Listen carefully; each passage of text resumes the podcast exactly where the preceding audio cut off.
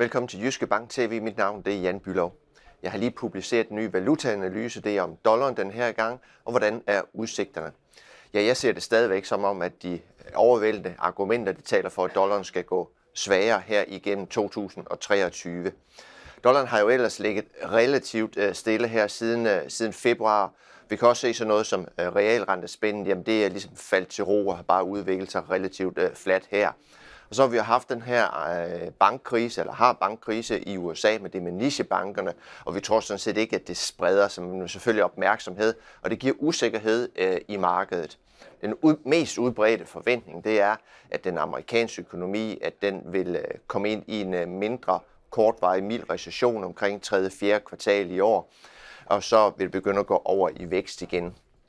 Men når vi kigger på valutaerne, ja, så er det jo ligesom de relative udviklinger, og ligesom de øh, sådan helt grundlæggende for, der driver øh, dollaren, ja, det er jo sådan noget som, øh, det er jo makroforskelle, det er realrenteforskelle, ikke de nominelle, men realrenteforskellene. Og så er det jo også det øh, flow af investeringskapital, som kører rundt i verden, afhængig af, om man ser lyst på verden, eller det i perioder går dårligt. Og hvordan ser det ud her? Ja, vores øh, øh makroøkonomiske prognoser ja, der ser vi både, at makroøkonomien vil bevæge sig til ugunst for USA øh, igennem 23, altså til fordel for os her i Europa. Og vi ser også, at øh, realrentespændet, jamen det vil også gå den samme retning, ugunst for US dollar.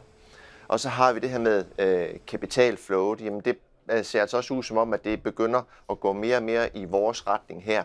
De data, de kommer ikke særlig ofte.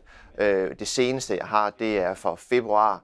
Øh, det ser stadigvæk ud, som om det begynder at gå i, øh, i euroområdets øh, favør, og det er rigtig godt på længere øh, sigt.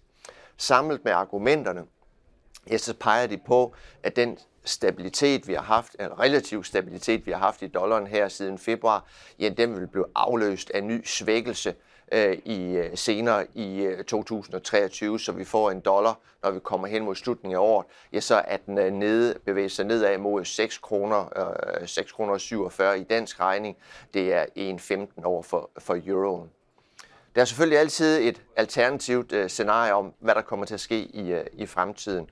Øh, mit risikoscenarie, det relaterer sig til alt det her geopolitiske risici, øh, som der er øh, risikoen for eskalering. Det er jo blået med USA over for Kina, som er rent øh, strukturelt.